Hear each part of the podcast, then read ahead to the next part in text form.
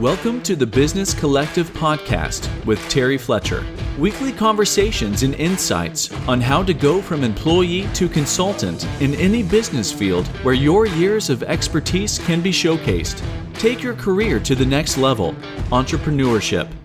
Now, here's your host, nationally recognized healthcare consultant, speaker, and author, Terry Fletcher. Hello, everyone, and welcome to the Business Collective podcast. My name is Terry Fletcher. I hope everyone had a good weekend and you're ready on this Mindset Monday to get back to the grindstone when it comes to being an entrepreneur. I wanted to bring a topic today to you that has been pretty much kind of popular when it comes to people asking me, you know, I'm really trying to look for that business potential, and I have a hobby, and I was wondering if you could tell me what you think. And so I've been really looking at a lot of outlines, a lot of business plans, and just talking to people about some of the insights they have and some things that they want to be able to tell if they can turn their hobby or what they really like into their business. So if you're like most people, you probably have at least one hobby that keeps you pretty busy and can also help you stay entertained outside of working as many hours as we do. Let's face it, now that we are working remotely and having to deal with changing things from working at an office to now working from home, I know I just moved my uh, headquarters of my office back into um, my home office, and I used to have both. But since my daughter recently moved out and I've got an extra bedroom, I might as well do that. I've saved a ton of uh, money and um, expenses doing that, and so why not if it, if you don't have foot traffic coming in? But when you think about looking at your hobby and you think about how can you turn this into an entrepreneurial effort, you might practice woodworking, you might do abstract art painting, um, maybe your thing is yoga, or you chart the patterns of the stars in the night sky. One of my hobbies happens to be uh, writing and podcasting on football. And so, with that entrepreneurial mindset, it's tempting to think that there's some way to try to make money from this hobby in addition to bringing you personal enjoyment. But does your hobby really have business potential? But you have to look at it from a couple of different angles.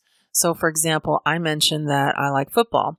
Well, I'm lucky enough, actually, the producer that produces my podcast here for the Business Collective, I get to podcast for the Steel City Underground site, which is um, Steelers football, an affiliate uh, for Joe Kuzma. And it's nice because people who hear me on that, I've actually had physicians hear me and um, been picked up some of my articles I've written for that um, by some medical journals and actually been asked to do um, some uh, education and training because of my medical background.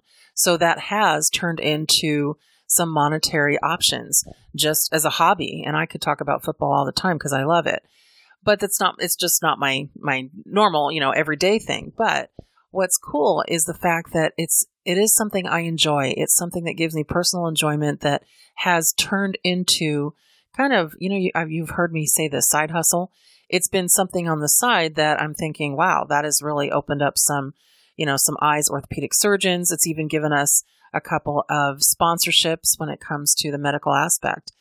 But here's some of the things to keep in mind if you're trying to monetize this hobby. So for a business to be successful, it has to be have a way to make money. Even if you're pursuing this mostly because of your passion and just something you really like to do, you still need a stream of income to offset your costs and keep it running if you're looking at as a looking to it as a business. So accordingly, you'll need some way to and we call it monetize your hobby and I just wanted to give you a couple of ways that you could, you know, maybe have some options to see if this would work for you. So, the first thing is production. One of the most straightforward options for hobbies that involve physical production is selling physical goods that you create. So, you can sell your art, you can sell your crafts and your structures for a price that exceeds what your costs are. That's the big thing.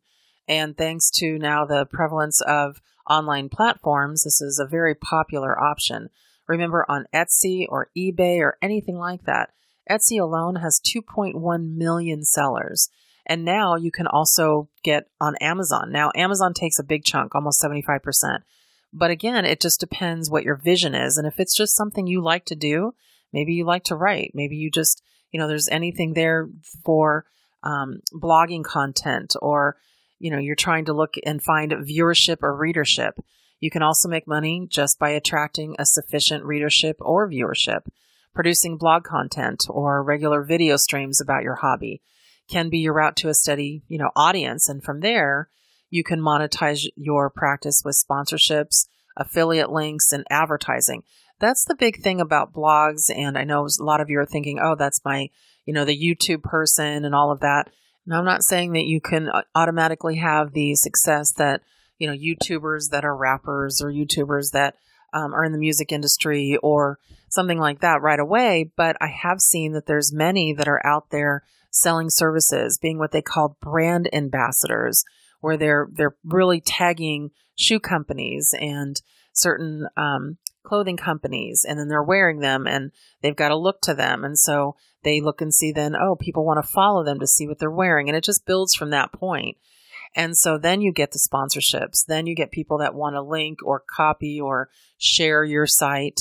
And then you possibly and potentially can get advertising out of it. So it's kind of a building block if that's what you're you know into if that's how you build content or if that's your hobby. Maybe your hobby is fashion and you want to get out there and just really stream and and maybe then move it over to YouTube on a video on what you want to do.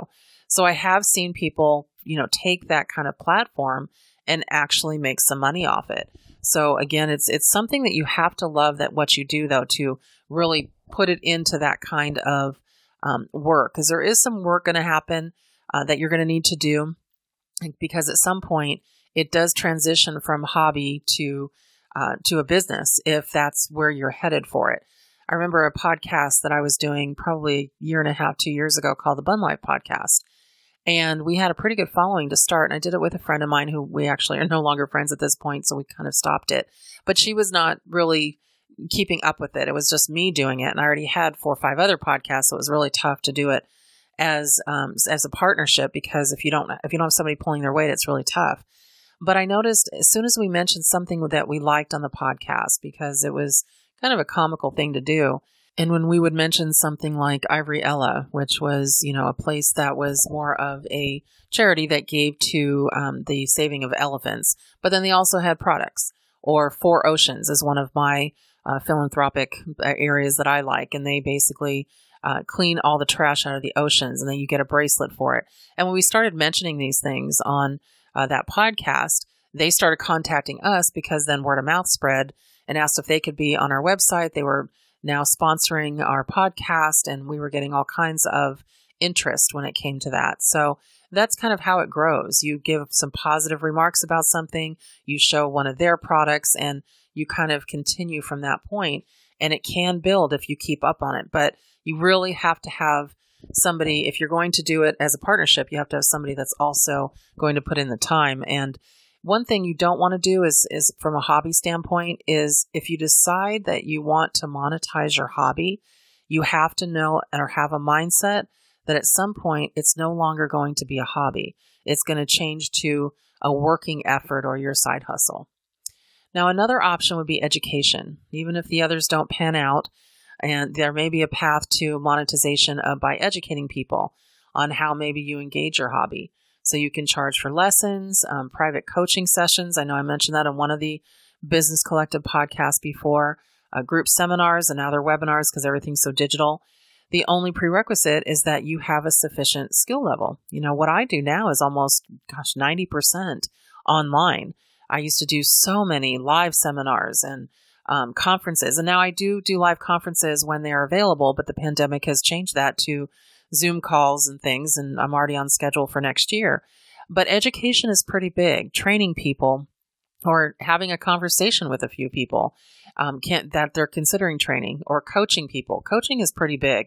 That's uh, private coaching sessions right now. If you have any kind of skill set or hobby or something that you like to talk about. So here's a perfect example. And actually, if my producer is listening to this, he'll find this funny. So when I'm dealing with podcasts, so I have several and they're work related. And then also I get to podcast for football for Joe. But as soon as I mentioned to Joe, oh, you know, a society I belong to, a work society, would like to create a podcast. So he helps me facilitate it. He's my producer. And then I, I do the content and I let him know what, you know, what we need to do to do that. And together we create this. Well, then people come to me because I'm the initial contact and say, I've already had four Terry, I want to do a podcast. Terry, I want to do this. Can you help me? And so not only is it something that maybe I'm going to become involved in from a monetary standpoint, because if I'm going to do that, I'm going to charge for, you know, to be a host or to be part of that because that's my time and I don't have a lot of time extra. But then also moving over some work towards my producer to give him more work and more independence, more entrepreneurial um, options there. So it's interesting how you can not only build your entrepreneurship by your um, hobby, because I love putting together podcasts that actually happen, um, but also when you collaborate with people and people then are brought on in the project, especially people you can rely on, and that's the big thing. Then you also help them with some monetization uh, for their you know work as well and what they do. So just a few ideas out there that, and there might be some more creative ways to monetize your hobby, but the bottom line is is that you'll need to find some reliable way to generate revenue. And this is possible for nearly all hobbies, but is more promising for some more ho- some hobbies other than others. And once you learn that a revenue stream is possible, you'll need to consider whether it can be substantial enough to justify the business expense that you'll have to put into to begin with or the business existence. And really map it out before you get started because if you decide to do it and then you you drop it, somebody else could pick up your idea, but also it really it can leave a bad taste in people's mouth. You know, a couple things I've I've heard people going, "Oh yeah, I did a podcast or I did this business," and they dropped it after just trying for two to three months. So really think about it before you start. Really try to decide if that's what you want to do, or if you just want to keep it a hobby, you just want to keep it as something you're doing for fun, then keep it that way. If that's something you don't want to turn into work, then keep it that way. But I really just wanted to talk to you about the options you have if you wanted to turn in your hobby of whatever it is that you're doing into something that can be monetized, something that can uh, generate funds, that can, you know, again, be a side hustle for you. And some of you may not realize that you have the expertise to do that. Think about something that you're doing that you're always doing, that you're always trying to, wanting to get back to after work, before work, that you're always thinking about. It could be music, it could be again, facilitating a podcast. It could be uh, writing blogs. It, it, could be pushing a certain uh, item that you really like and being a brand ambassador. Um, it could be shopping. I mean, who knew that, you know, certain personal shoppers out there are going to be really popular right now? I mean, this might sound a little, I think they call it bougie, but I don't go to the grocery store anymore. Haven't been for years. I order online, and that's been a huge thing to do that. And I know they make money doing that. And so I, I, really like the online services that are available now, not just during the pandemic, but just for convenience. You know, you can get online anything at this point, and that's been really helpful. So if you're somebody that that really can take that that passion that you have, um, the the hobby that you have, and put it into an entrepreneurial option, then think about what you do for fun and see if you can transition. And again, if there's anything that you can think of trying to figure out how to get it launched or how to get it started, direct message me, find me on the web. You can find me on Instagram at Terry NCA, or you can find me on Twitter, Terry in SoCal if. So I do have a Twitter for my business collective, but I've kind of turned that into kind of my political platform and probably not something you want to do want to follow unless you're part of my political affiliation. So I'll just keep it. You can go to my sports one. I'm always on that as well. So hopefully this conversation and some of the uh, guidelines or tips that I've given you can help you turn that hobby into hopefully a monetized um, side hustle or something that can really bring you into that entrepreneurial mindset to see where you want to go from that point. All right, everyone, have a great week and a great day, and thank you for listening to the Business Collective podcast. Thank you for listening to the Business Collective podcast. Drop us a rating and review on Apple Podcasts, Stitcher, Spotify, or wherever you listen to podcasts. Check out our website and blog at www.business-collective.com